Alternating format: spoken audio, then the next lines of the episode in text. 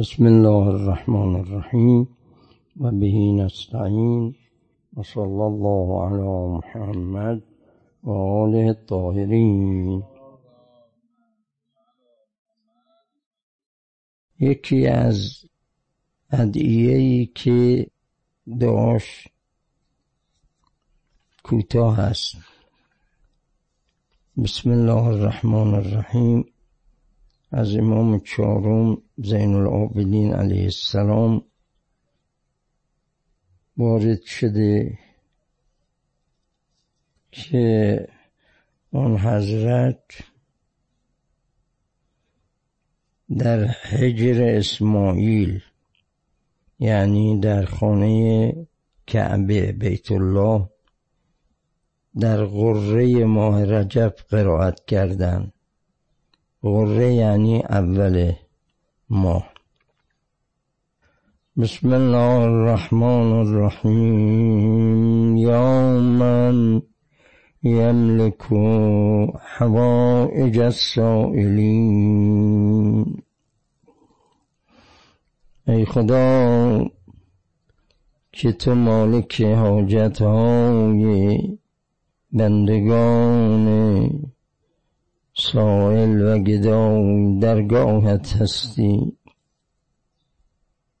شما از هر که حاجت بخوای از هر که کمک بخوای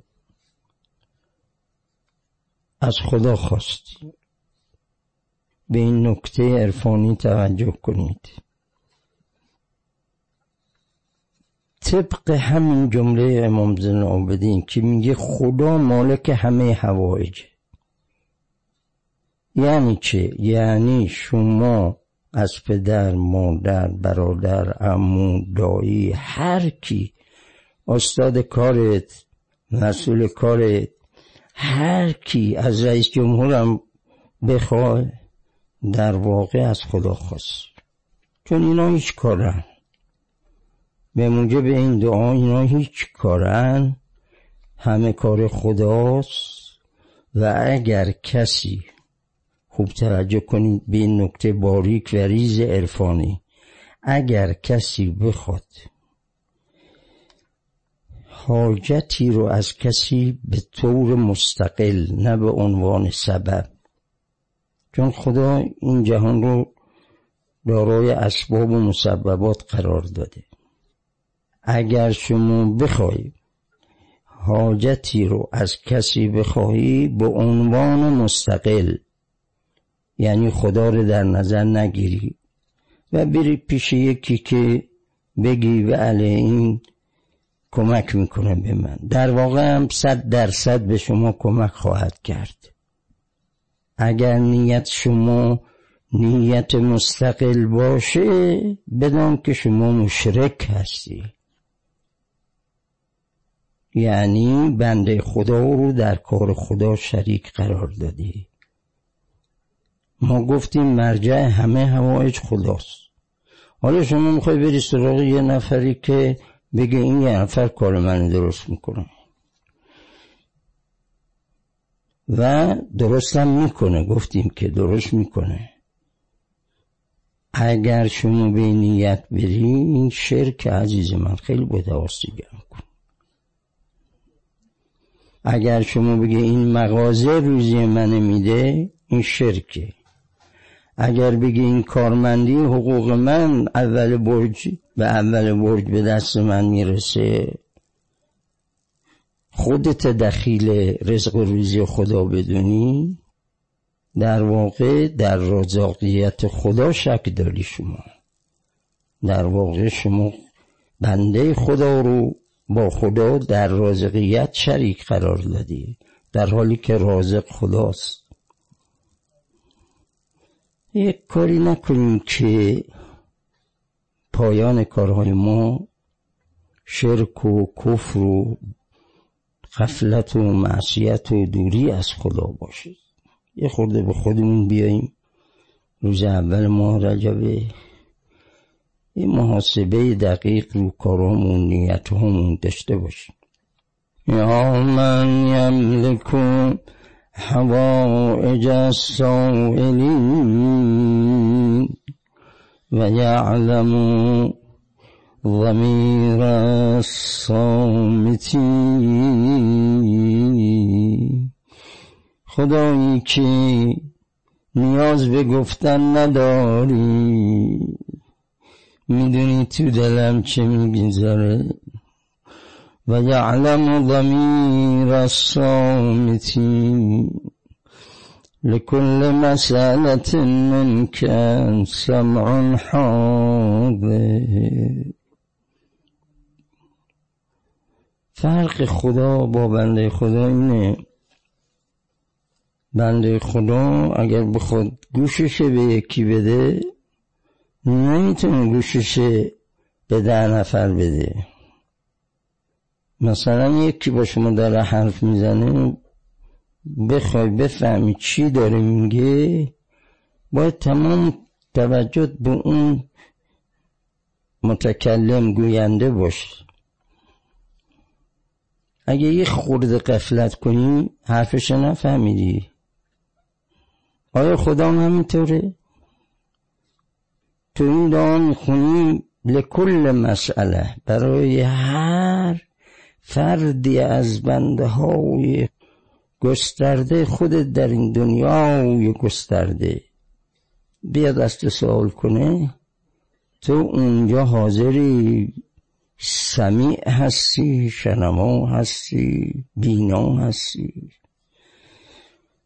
خب این حکایت از سلطنت و قدرت و توان خدای قادر متعال است. خدایی خدا در اینه. وقتی می‌خواد مدیریت کنه مدیر مدبر باشه باید روی همه احاطه داشته باشه. ما یه همچه خدایی داریم. لكل مسألة منك سمع حاضر. وجواب عتيد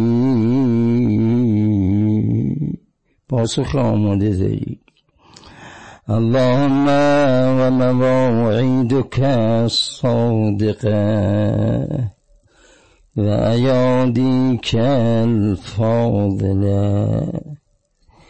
و رحمتك الواسعه خدایا هر چه وعده میدی پای اون وعدت میمونی وعدهات همه یکی یکی راست در میاد. تو وعده خدا هیچ دروغ نیست. اگر گفته جهنم دارم جهنم داره. جهنم رو شوخی نگیریم. اگر میگه بهشت دارم بهشت داره. بهشت شوخی نگیریم. نگیم کی رفته و کی دیده و کی آمده و کی گفته. باید یقین و باورمون رو به گفته ها و وعده ها و وعید های الهی زیاد کنیم عزیزان. یقین از چی زیاد میشه؟ یقین توحیدی شما چجوری می‌خواد زیاد بشه؟ اگر شما برای این یقین کاری نکنید چجوری می‌خواد زیاد بشه یکی از اسباب یقین همین دعاهاست که بخونیم. دلمون رو با این دعا نورانی کنیم تا یقین بیاد تو دل ما همینجوری که یقین نمیاد تو دل ما وقتی خیلی ذکر بگی وقتی خیلی جلسات خدایی بیای وقتی خیلی طاعت عبادت کنی وقتی خیلی مستحبات و نماز بخونی یقین میاد. و الا چجوری می‌خوای یقین بیاد؟ همینطوری از غیب بیاد یقین؟ خب باید به کار بکنی دیگه عزیزم. این یقینیات این باورهای الهی به گفته های خدا در قرآن در احادیث در ادعیه اینها نیاز به یک باورهای باطنی و یقینهای باطنی داره که سیر سلوک صحیح جوابگوی این باور هاست ایادی کل فاضله یعنی خداوند دستش دست فضیلت دست برتره. ید الله فوق عیدیهم منظور از ایادی اون چه از دست برمیاد. شمایی که دست داری با دستت چه کار می‌کنی؟ با دستت کار می‌کنی نتیجه کار دستت می‌بینی. خدا که دست جسمی نداره ولی همون کاری که از دست برمیاد یعنی نعمت ها فضیلت ها خوبی ها زیبایی ها همه از آن اوست. و عیالی کل فاضله و رحمت کل واسع رحمتی داره خدا در این دنیا که وسیع وسیعه. می‌بینی که شما تو نسبت به کافر هم بخل میورزه. یه رحمت رحمانی داریم یه رحمت رحیمی داریم. رحمت رحمانی خدا تو این دنیاست شامل کفاره. ولی رحمت رحیمی اون مخصوص مؤمنینه که اون در اون دنیاست در آخرت اون مخصوص مؤمنینه. منظور از رحمت کلواسه این دنیاست اینجا رو میگه. وقتی خدا رحمتش شامل دشمنان خودش هم هست شامل کفار هست میشه شامل شما نشه؟ بخوای نخوای شما محکوم رحمت های الهی است زیر بار منت خدا هستیم همه همه زیر بار منت او هستیم. و الا زنده نیستیم. و رحمتك الواسع فأسألك أن تصلي على محمد وآل محمد وأن تقضي حوائجي للدنيا والآخرة سوال اینجاست که ما از اول دعا میاییم چند تا از اسمای خدا چند تا از صفتهای خدا رو چند تا از کارهای خدا رو. یکی که اینا رو برای خدا میگیم بعد اون آخرش یه جمله میگیم ان تغذی حوایجی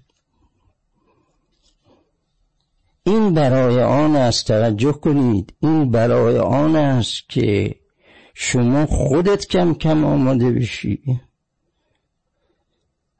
یعنی اول ما باید خدا رو با اسما و صفاتش بشناسیم بدونیم که این خدا دارای چه قدرتی چه توانی چه نعمتی چه بزرگی چه عظمتی داره؟ بعد بیام بگیم من تقضیه هوایجی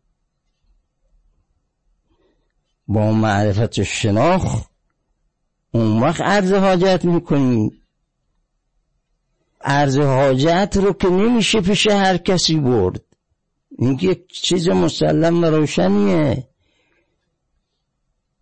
شما الان می‌خوان مثلا فرض کن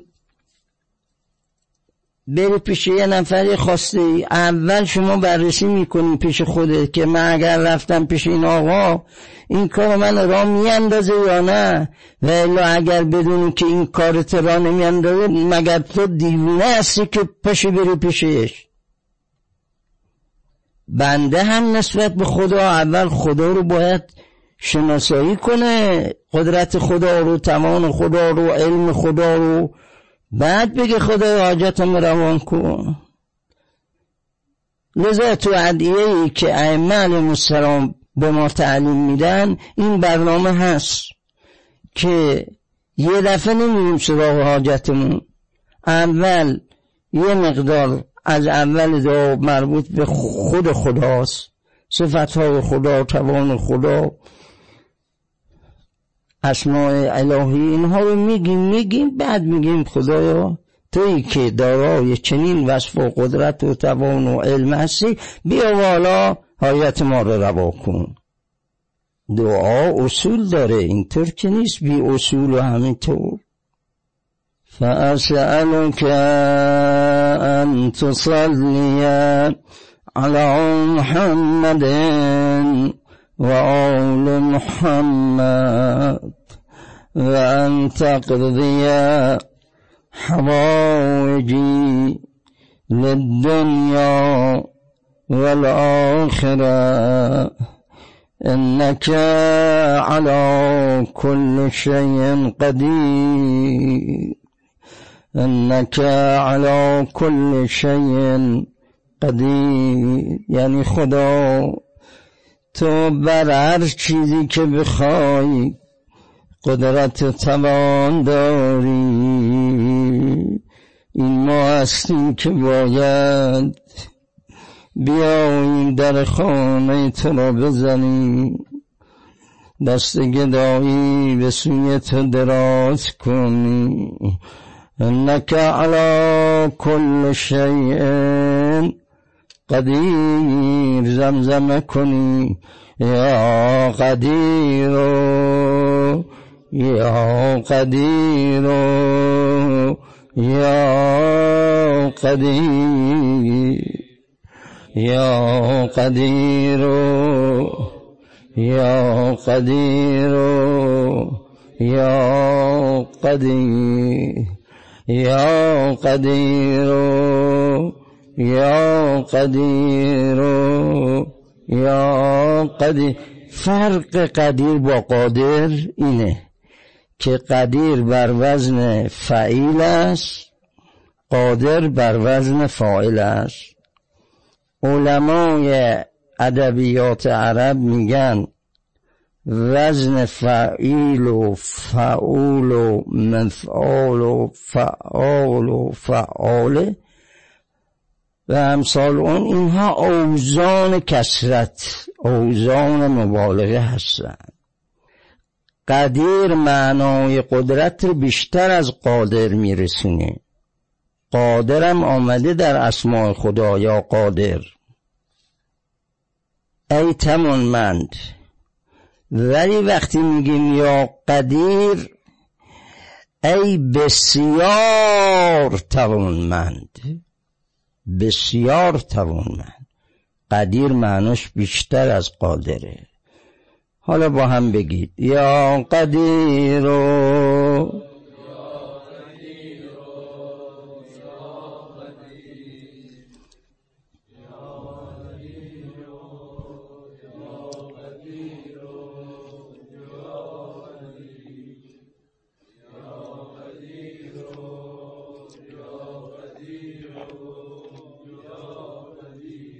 وصلى الله على محمد وآل محمد.